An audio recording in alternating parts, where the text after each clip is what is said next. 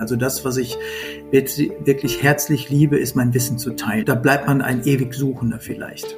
Ich glaube, der, der Stil, auch wenn der sich in den Jahren geändert hat, was die, was die Anrichteweisen und auch die Gerichte nochmal betrifft, man sieht immer, dass es sich ein bisschen verändert hat, aber es ist immer Antoniewicz geblieben.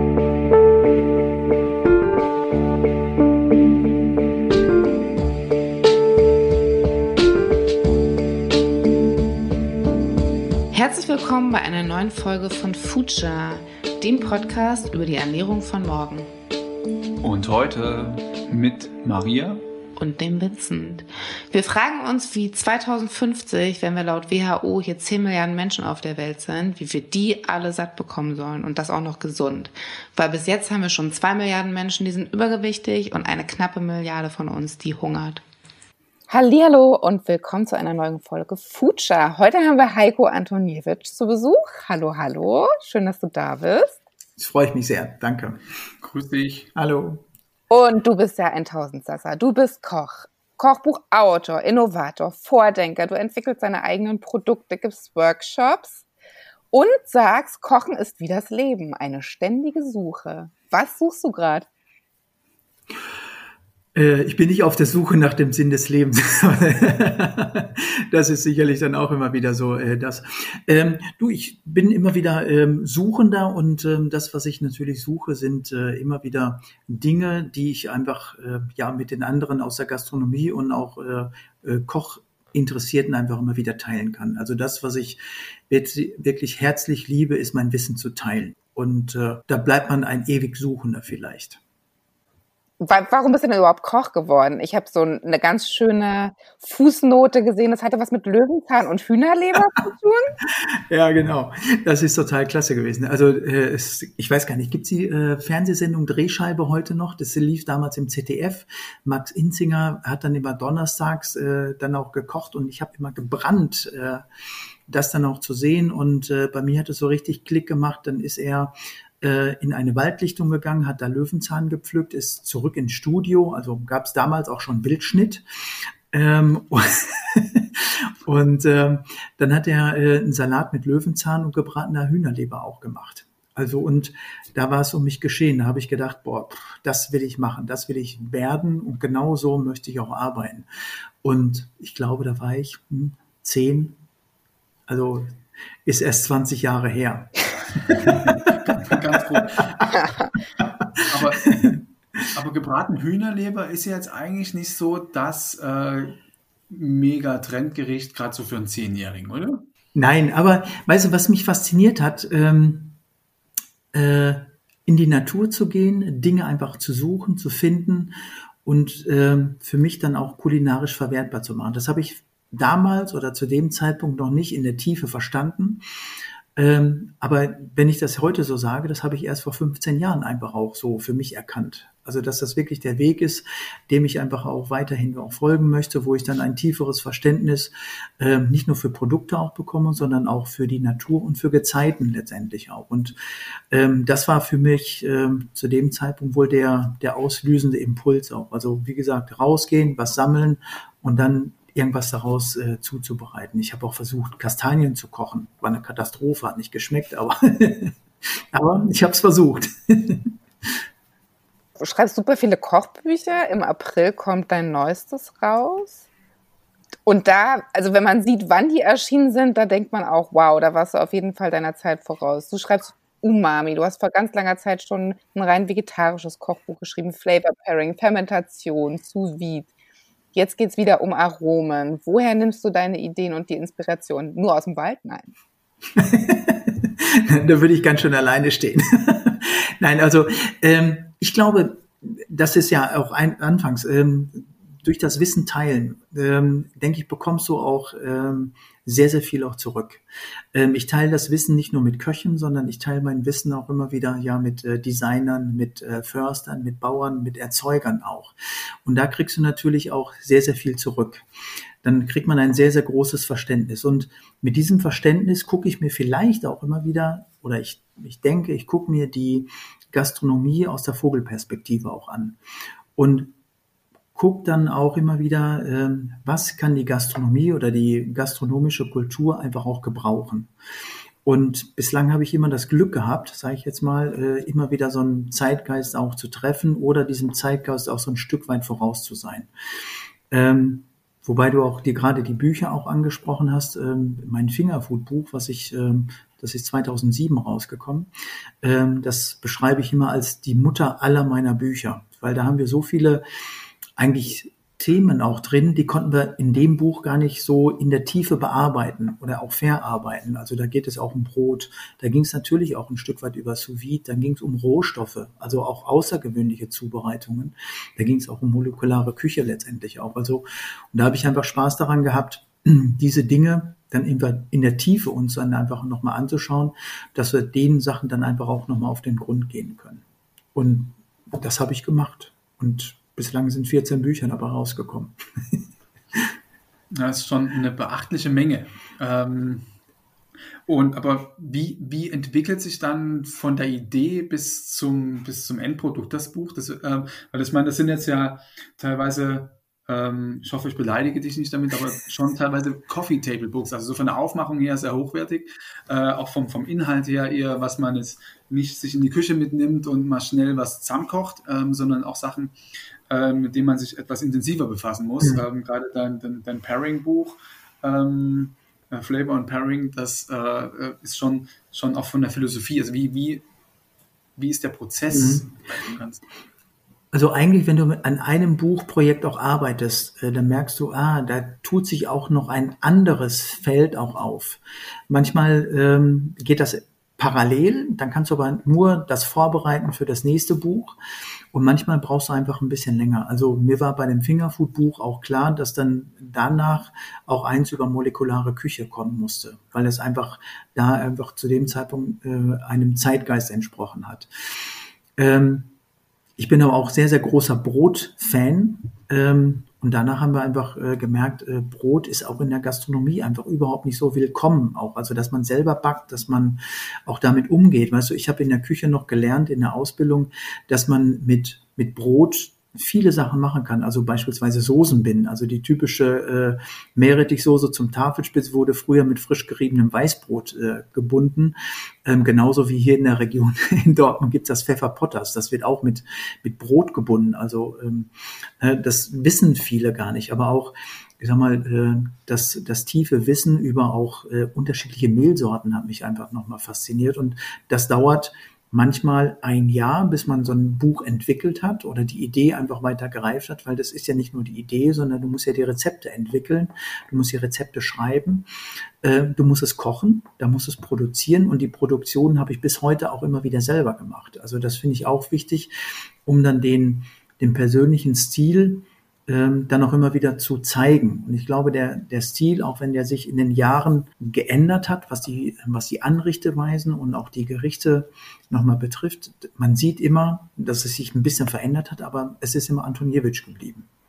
Ne? Also ich glaube, viele, die sich einfach mit unserer Arbeit auseinandersetzen, ähm, die sehen, ach, das ist ein Teller von dem, also von dem Antoniewicz irgendwie. Also das sieht man auch, glaube ich. Ne? Und das finde ich auch wichtig. Also dass wir da diese Eigenständigkeit einfach behalten. Und wenn du sagst, man sieht das, also für, ich unterstelle jetzt, es gibt trotzdem den einen oder anderen Zuhörer, die Zuhörerin, die jetzt noch nicht deine ganzen Bücher am Tisch hatte und du hast ja schon, du hast zwar früher gekocht in Restaurants, aber das machst du ja in der Form auch schon lange nicht mehr. Was, was würdest mhm. du sagen, was ist am Ende, obwohl du so viele verschiedene Themen hattest bei den Büchern, oder wahrscheinlich auch in deiner Tätigkeit als Berater, du hast auch lange Catering gemacht. Was ist so ein bisschen deine Handschrift? Also für was steht deine Küche, dein Kochen? Ist eine schwierige Frage. Das ist nicht so einfach zu beantworten, um ganz ehrlich zu sein. Ähm, eigentlich ist diese, äh, meine Küche ist immer wieder ein Schaffensprozess. Es, ver es verändert sich auch und ähm, ich muss immer so, so äh, auch leicht lächeln, äh, wenn ich so Gerichte von vor zehn Jahren oder zwölf Jahren dann noch sehe. Natürlich sind sie in der Struktur gleich, aber sie haben sich dann trotzdem schon verändert, weil auch ich mich verändere, weil sich die Gegebenheiten verändern, weil sich auch Zutaten auch verändern in dieser Zeit, auch in diesen kurzen Sequenzen und ähm, man beschäftigt sich natürlich auch immer sehr, sehr intensiv und äh, ja mit, mit den unterschiedlichsten Themen. Also es, wenn du überlegst, äh, du nimmst nur ein anderes Geschirr, äh, es wird ein komplett anderes Gericht dadurch.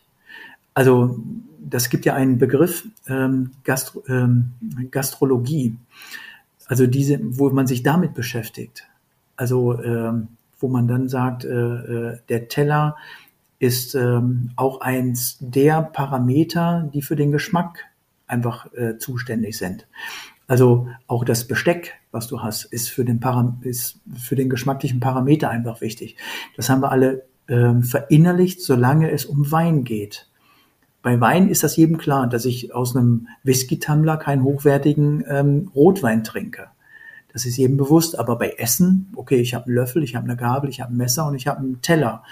Ne? Du kommst nie auf die Idee, ähm, ein hochwertiges Gericht aus dem Suppenteller beispielsweise zu essen. Oder du guckst heute auch, welche Farben du einfach auch nimmst.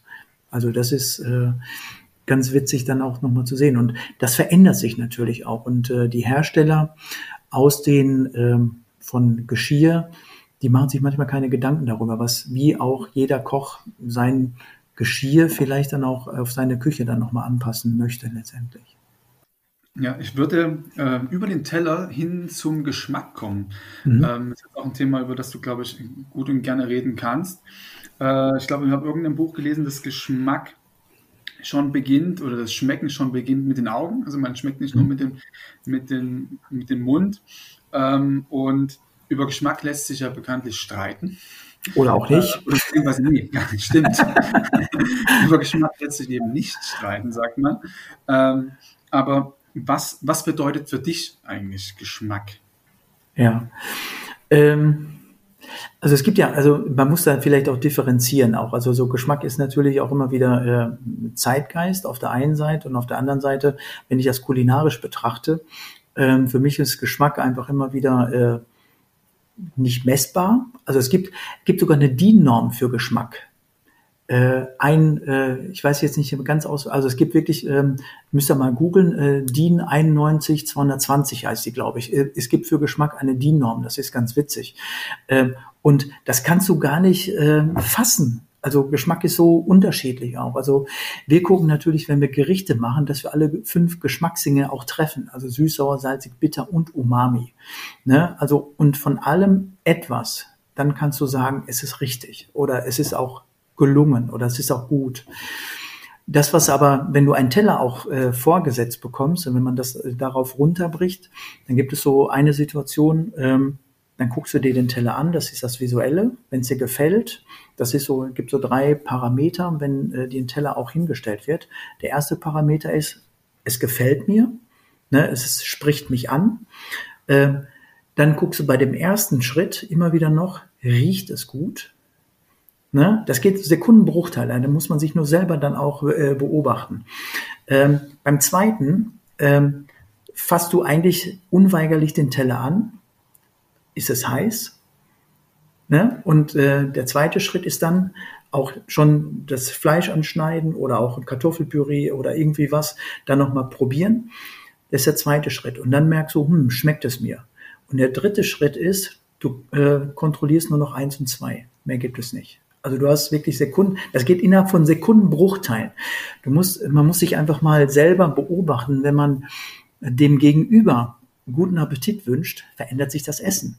Das ist ganz witzig. Auch der geschmackliche Eindruck ist ein ganz anderer. Ähm, ich würde auch niemals zu einem Essen etwas trinken und wenn dann nur alkoholfrei. Ähm, äh, weil ich bin der Meinung, dass äh, es nicht viele Weine gibt, die wirklich zum Essen auch passen. Das finde ich einfach, eine alkoholfreie Begleitung werden meistens in der Küche dann auch nochmal zubereitet, weil die Köche natürlich deutlich besser wissen, wie ihr Essen schmeckt. Also die, die Pairings funktionieren da deutlich besser. Und ähm, Geschmack ist, ähm, ich musste früher schon lächeln, der äh, Marco Pierre White ist so einer meiner großen Heroes in den 90ern auch gewesen. Er hat gesagt, also wisst ihr, hm, Geschmack, ähm, ja, ist natürlich auch da, aber wenn ich ähm, zu mir kommen Leute ins Restaurant und sagen, die ähm, Einrichtung ist fürchterlich, ähm, die Servicekräfte sehen ganz schrecklich aus.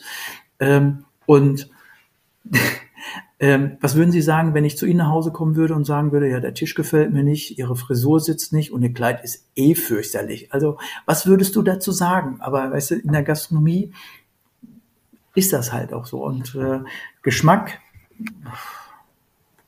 also ich glaube, ich habe einen guten Geschmack. Aber wenn du, wenn du, wenn du Marco Pierre White sagst, ähm, erinnert mich das an das Nose Hotel Restaurant äh, St. Jones in, in London. Ja. Ich weiß nicht, ob du kennst bestimmt von mhm. äh, Fergus Anderson. Und da geht es ja auch quasi, da, also das ist eine weiße Tischdecke aus Papier, glaube ich, äh, ja. ein weißer Teller, ein, ein, Glas, was universell einsetzbar ist. Und da geht es halt wirklich nur um das, was auf dem Teller ist, ja. ohne sich um irgendwelche andere Sachen kümmern zu müssen. Und das mhm. finde ich ist ein krasses Statement auch.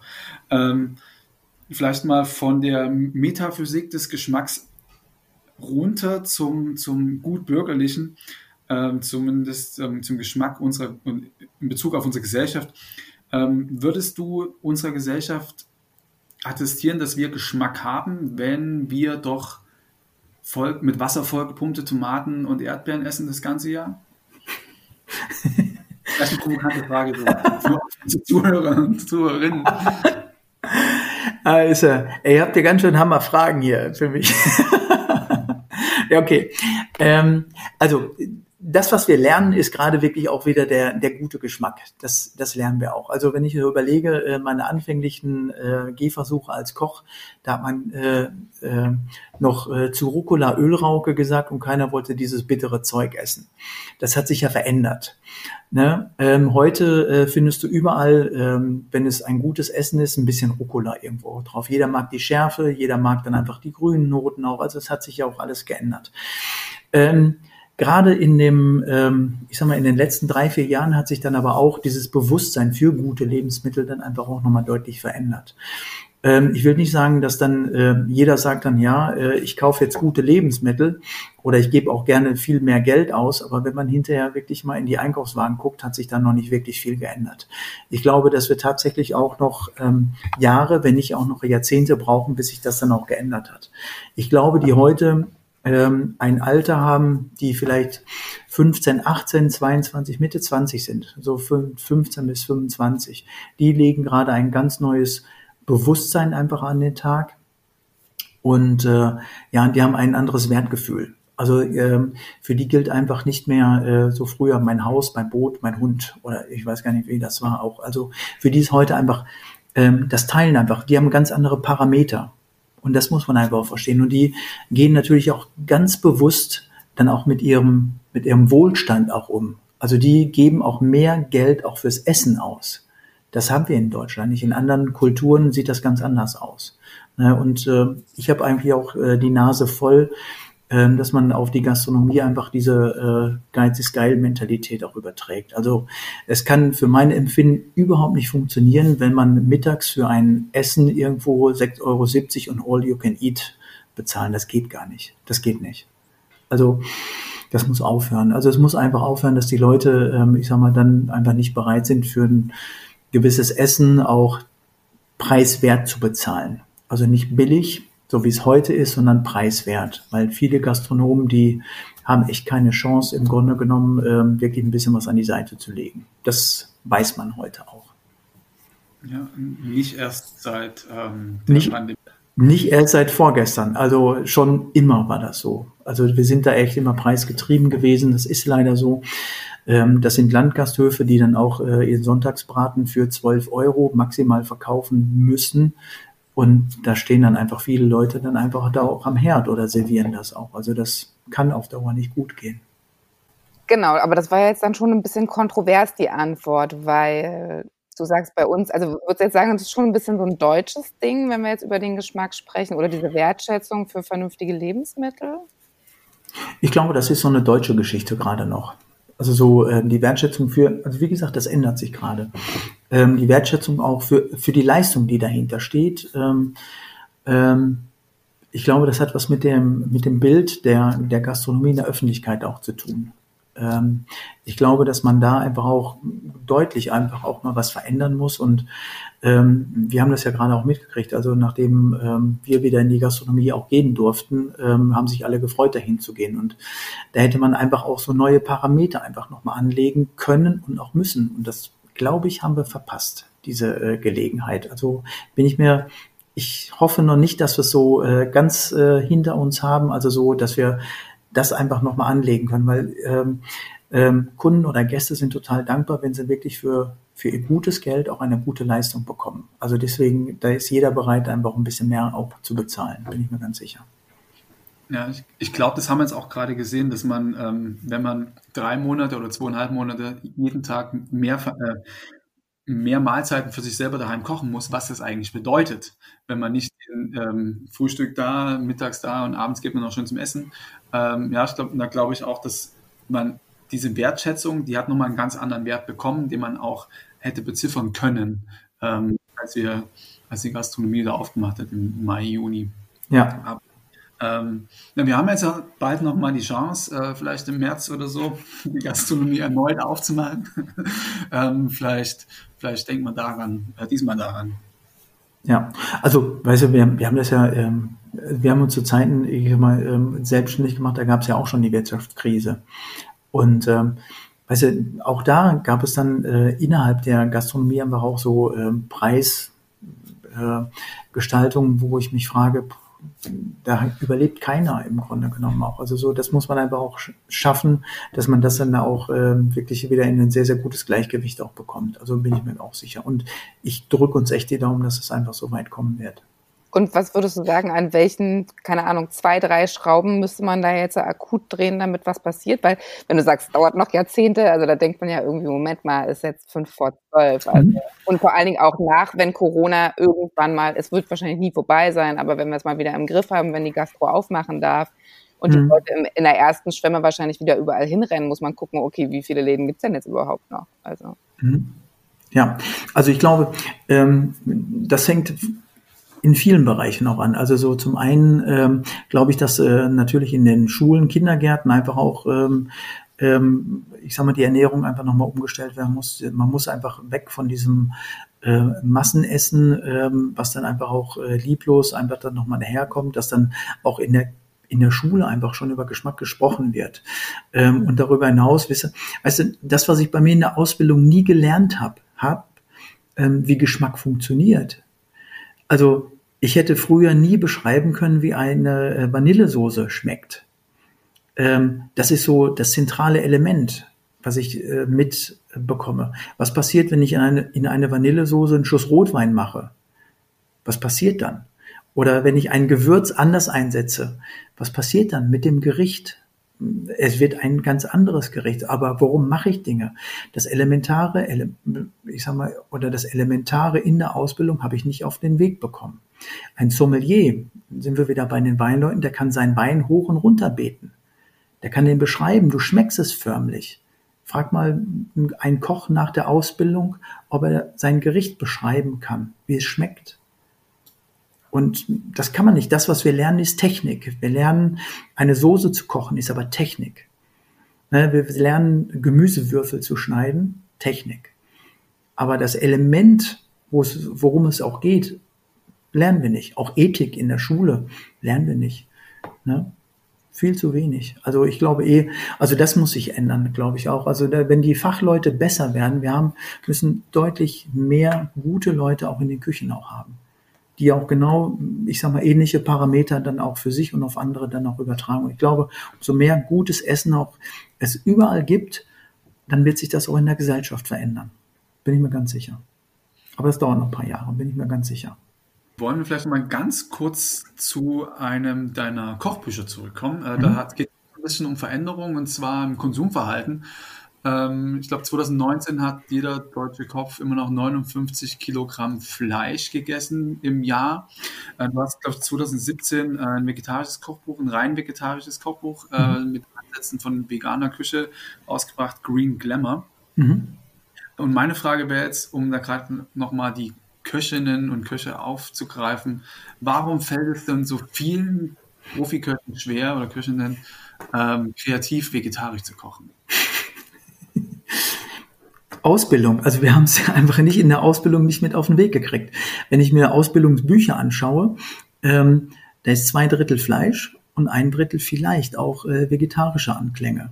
Also das hat sich auch geändert in den letzten fünf Jahren. Es wird, werden teilweise vegane ähm, Gerichte in den Schulen ähm, dann auch unterrichtet oder das nimmt auch mehr äh, Fahrt auf, dass man das nochmal lernt. Aber ähm, es wird einfach nicht unterrichtet. Also wenn du früher in ein Restaurant gegangen bist, dann gab es einen äh, gemischten Salat und äh, eine gemischte Gemüseplatte als Hauptgericht. Da bist du nicht, da bist du satt, ja, aber du bist nicht zufrieden, weil ein, ein Gericht, was du isst, muss dich nicht nur satt, sondern auch zufrieden machen. Ne, weil ähm, über die, die Quantität kriegst du keine Zufriedenheit. Überhaupt nicht, nur über die Qualität. Und wenn du Qualität isst, isst du auch weniger. Es ist, weil dann sind wir wieder bei dem Punkt, wo wir gerade schon drüber gesprochen haben. Wenn es dein Essen gut riecht und gut schmeckt, dann muss, man muss sich nur selber beobachten, wenn du denkst, boah, das ist aber lecker dann setz was bei dir ein, wo du dann ständig zu, oder total zufrieden bist. Auch wenn es dann aufgegessen ist. Du willst nichts mehr nachhaben. Du willst dem Geschmack, den du gerade auch hast, willst du einfach nochmal nachhängen. Ne? Beste Beispiel ist, wenn du eine Tüte Kartoffelchips isst. Danach, was hast du danach? Nicht nur einen dicken Ranzen, sondern ne, du bist einfach nicht glücklich. Also ich, ich, ich esse das natürlich nicht, muss ich immer sagen. Aber wenn ich die äh, Tüte gegessen habe, will ich die zweite essen. das ist ganz logisch. Oder Tafel Schokolade, das macht zwar auch glücklich, aber auch nur ein kleines Stück, ne, was man auf der Zunge einfach schmelzen lässt. Also ne, nicht reinhauen. Was die Ausbildung anbelangt, bin ich ja äh, vollkommen bei dir. Ich durfte ja auch so eine ähm, unfassbar tolle Küchenausbildung genießen. Ähm, aber letztlich liegt es ja auch so ein bisschen, glaube ich, an, an den Köchinnen und Köchen selber, oder? Also äh, du, du bist ja, du stehst ja für Wissenstransfer. Mhm. Ähm, und da ist es mir zumindest sehr auffallend, dass viel zu wenig Köche Bock haben, sich da auch mal weiterzuentwickeln, Bock haben, mal Gemüse als was ganz anderes zu betrachten als, als das, äh, als, als Beilage. Und ähm, gibt es da deutschlandweit, wo du sagst, ähm, ist da auch eine Entwicklung da, wo man da in, die, in eine andere Richtung gehen könnte oder mhm. geht? Also ich muss vielleicht zu dem äh, Antrieb Green Glamour noch mal was sagen. Also ich ernähre mich zweimal im Jahr ähm, für sechs Wochen ähm, dann auch ähm, rein durch Gemüse. Ich fange immer basisch vegan auch an äh, für 14 Tage, dann 14 Tage vegan und danach 14 Tage vegetarisch. Ähm, ich bereite das immer ein bisschen vor, dass ich dann einfach nicht in so ein Loch falle. Also basisch vegan, also da lässt du eigentlich alles weg, was dir lieb und recht ist. Also du isst einfach nur Früchte äh, und Gemüse und lässt natürlich alle äh, Produkte weg, die dir einfach lieb sind. Auch Kaffee, äh, Tee lässt du einfach weg. Also ähm, danach ähm, ernähre ich mich dann 14 Tage vegan. Und diese, nach diesen sechs Wochen dann habe ich einfach, oder danach habe ich einfach verstanden, was wirklich ein Vegetarier auch benötigt. Weil wenn ich das nie ausprobiert hätte, höchstwahrscheinlich hätte ich dieses Verständnis nicht dafür, was Textur, was einfach Geschmack einfach nochmal betrifft, was ich auch aus den Möglichkeiten, die in Gemüse auch stecken, einfach nochmal alles machen kann. Und Gemüse ist eine größere Diva als Fleisch. Ne? Fleisch ist, hm, ist immer, äh, das verzeiht Fehler. Gemüse verzeiht keine Fehler beim Kochen. Vielleicht ist es deswegen nicht so beliebt. Ne? Also auch die Wertschätzung. Also ein Pfund Karotten ähm, kostet ja nicht so viel äh, wie ein Stück Fleisch oder wie ein Rinderfilet letztendlich auch. Und Fleisch mh, hm, verzeiht einfach Fehler, Gemüse einfach nicht. Na, und auch bei Gemüse hast du natürlich einen riesen Qualitätsunterschied. Äh, du kannst das beim Discounter von sonst woher geschifft kriegen und dann schmeckt eine Möhre nach quasi nichts. Oder du gehst halt auf den Wochenmarkt und kaufst da vernünftige Karotten. Ne? Die schmecken auch ganz anders. Klar. Also alles. Also ähm, wir gucken auch immer wieder, wenn wir ähm, irgendwas ja auch kaufen. Ähm, viele fragen mich, mehr, kaufst du immer Bio? Ähm, nee, Bio ist für mich nicht äh, wirklich relevant oder nicht wichtig. Also es muss einfach schmecken, weil nicht alle Bioprodukte haben mir bislang auch immer wieder geschmeckt. Ähm, wir gucken da eher in äh, England und äh, Amerika gibt es diese Farm Organic. Also das, was wir heute als regionale Küche einfach auch nochmal bezeichnen. Und wenn wir die Kartoffel von einem Bauern ähm, einfach sehr, sehr gut schmecken, dann nehme ich die. Also das ist dann einfach so der Punkt, äh, dem wir da einfach auch folgen. Und wenn man da jetzt beim Endverbraucher bleibt, also wir haben jetzt über Gastro gesprochen, über, dass man muss früh anfangen. Wie, du hast das Bewusstsein dafür, du hast sogar eine komplette Ausbildung in dem Thema und befasst dich damit 25 Stunden am Tag. Und wie kriegt der Verbraucher das gut umgesetzt? Also wenn es nämlich auch darum geht, wenn du jetzt den Leuten ja sagst, okay, isst mal weniger Fleisch, dann fehlt ihnen ja schon mal das Wissen, wie können sie einen guten Gemüsegang zubereiten. Dann kommt, wo kriegen sie die Sachen überhaupt her? Ich wohne hm. in Berlin. Ganz viele Leute waren noch nie auf dem Bauernhof. Also klar, der Trend kommt jetzt auch wieder, dass man irgendwie wieder Bock hat, aufs Land zu gehen und auf dem Markt einzukaufen. Aber das war ja auch ganz lange so komplett verschwunden. Ja, also ich glaube, ähm, wir sehen uns, äh, weißt du, viele sagen immer, ah, wir müssen weniger Fleisch essen ähm, oder äh, auch damit bewusst auch umgehen, aber ich glaube, dass dann aber auch dieses Bewusstsein ähm, was ich ja auch gerade schon mal gesagt habe, glaube ich, auch bei der nächsten Generation, also die jetzt so bis maximal 25 sind, das, das bildet sich da auch. Ähm, nicht nur, dass alle vegan essen wollen, sondern die sehen ja auch alle, was mit unserer Umwelt auch passiert. Also das dauert einfach ein paar Tage. Es hat ja auch fast 30 Jahre gedauert, bis wir zu diesem Fleischkonsum auch gekommen sind. Und ähm, wir setzen uns ja auch immer mit Trends, mit sogenannten Trends auseinander. Ähm, aber wenn man sich einen Trend anguckt, die vegane Küche, was hat die für einen Trend ausgelöst? Nämlich den Fleischtrend. Ne, wir haben auf einmal einen Tanz um die goldene Kuh gemacht oder ums goldene Kalb und auf einmal war Fleischreifung, Veredelung und das alles ist ja das andere, was es ausgelöst hat. Und wir müssen einfach aufhören, ich sag mal, einen Trend mit einem Gegentrend dann einfach auch nochmal äh, zu belegen und dass es völlig normal ist, ähm, ich sag mal, ähm, sich auch nur mit Gemüse auch zu ernähren und da auch eine Wertschöpfung, auch eine geschmackliche Wertschöpfung für jeden äh, dann einfach zu generieren. Und wenn ich Leuten heute sage, Mensch, das Beste, was wir einfach in der Küche immer haben, schütten wir weg, das ist nämlich Kartoffelkochwasser. Also wo wir Kartoffeln drin kochen, ist ein 1A Brühe. Und ich kann nicht eine äh, 1A vegetarische oder vegane äh, Soße rausgenerieren gucken mich alle immer an und wenn sie es hinterher probieren, ist es wirklich super. Geschält oder ungeschält oder ist egal? Also, ähm, ich kann ein bisschen aus dem Nähkästchen plaudern. Wir sind ja unter uns.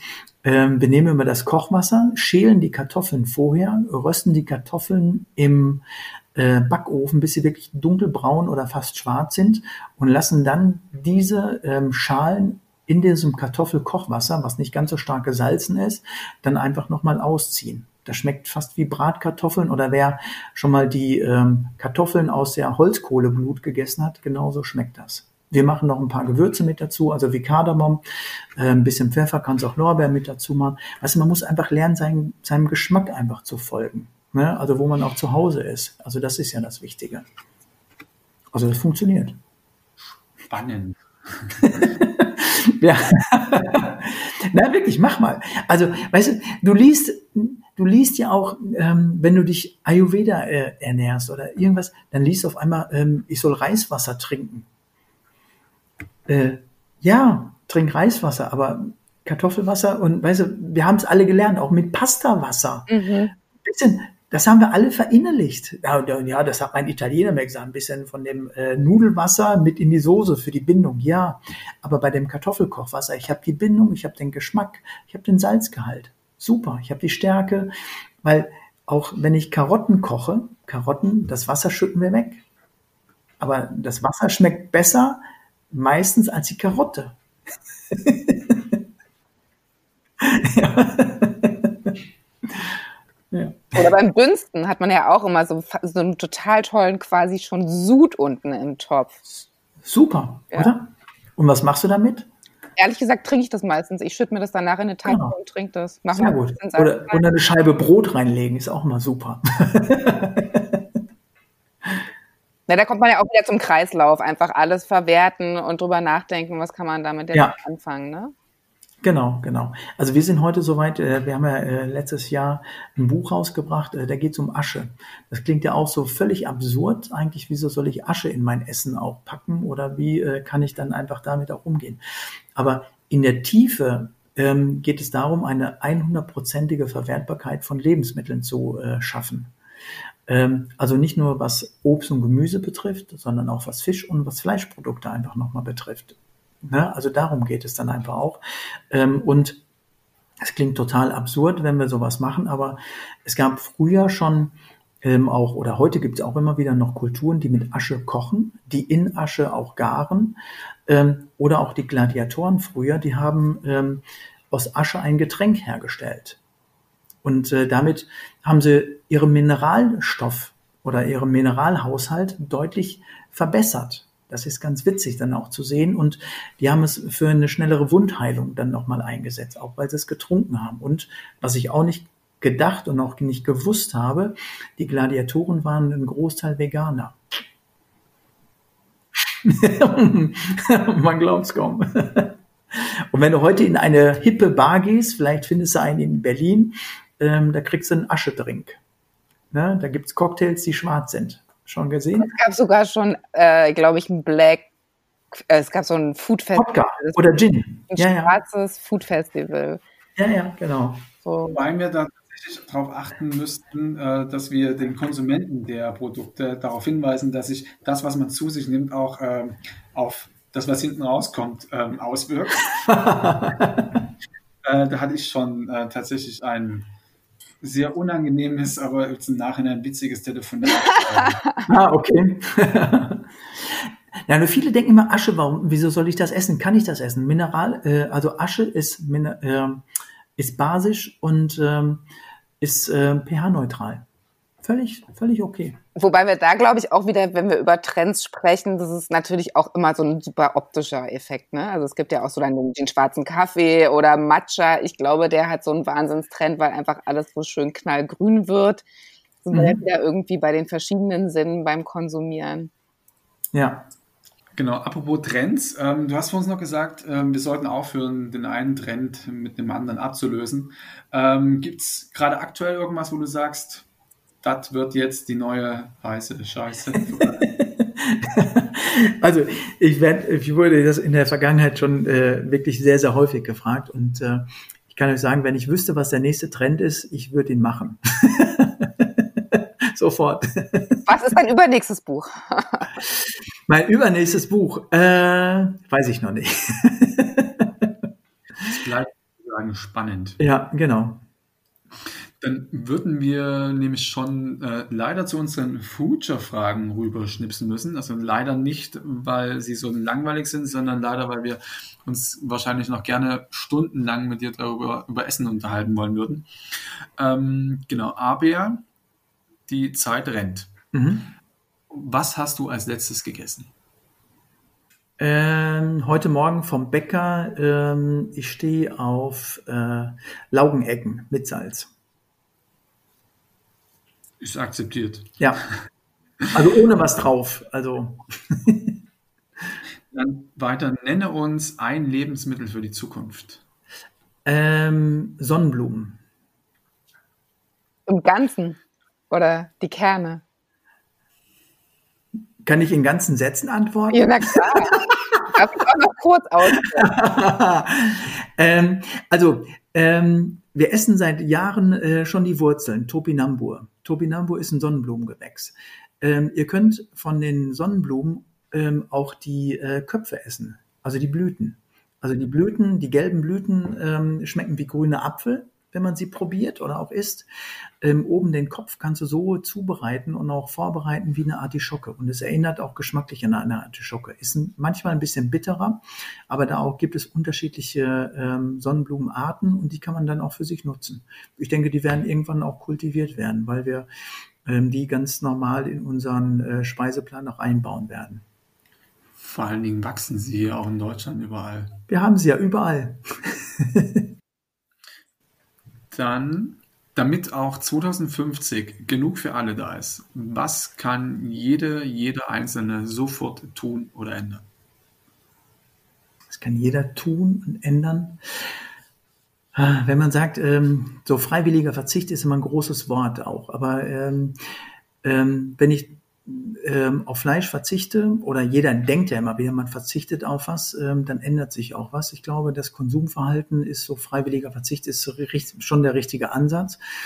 Ähm, einfach dieses Maßlose wirklich ähm, ad acta zu legen. Ähm, meine Großmutter hat immer wieder, wenn sie den Sonntagsbraten, den wir uns alle zurückwünschen, ähm, annonciert hat, dann hat die gesagt, heute gibt's Kartoffeln mit Gemüse und Braten. Wenn wir heute einen ähm, äh, Sonntagsbraten annoncieren, dann sagen wir, es gibt Braten, Gemüse und Kartoffeln. Und das muss sich ändern.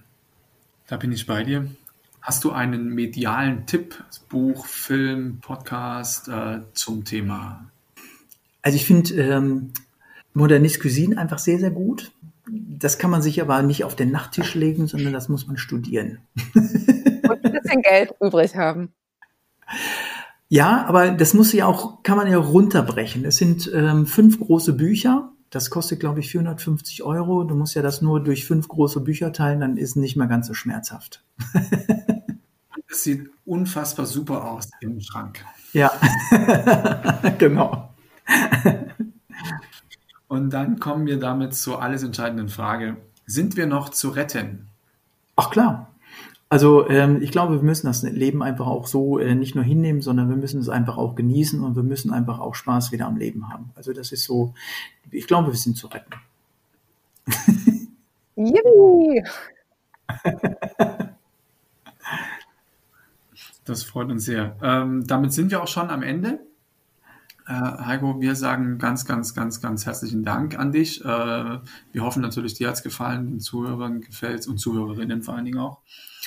Ähm, und dann würden wir uns quasi damit verabschieden. Ja, ich habe einen riesen Spaß gehabt. Vielen, vielen Dank euch beiden und äh, ja, wir sehen uns wieder. Danke, lieber Heiko. Danke, gerne. Ciao, ciao. Tschüss. So, das war's mal wieder mit einer Folge Future. Schön, dass du dabei warst. Wenn du irgendwie Anregungen hast oder meinst, du kennst wen, den wir unbedingt mal vors Mikrofon holen sollten, äh, schreib uns einfach. Und hinterlass uns natürlich super gerne eine Bewertung, vertag uns, schenk uns Sterne und drück den Abo-Button. Vielen Dank fürs Zuhören. Bis zum nächsten Mal. Bis die Tage.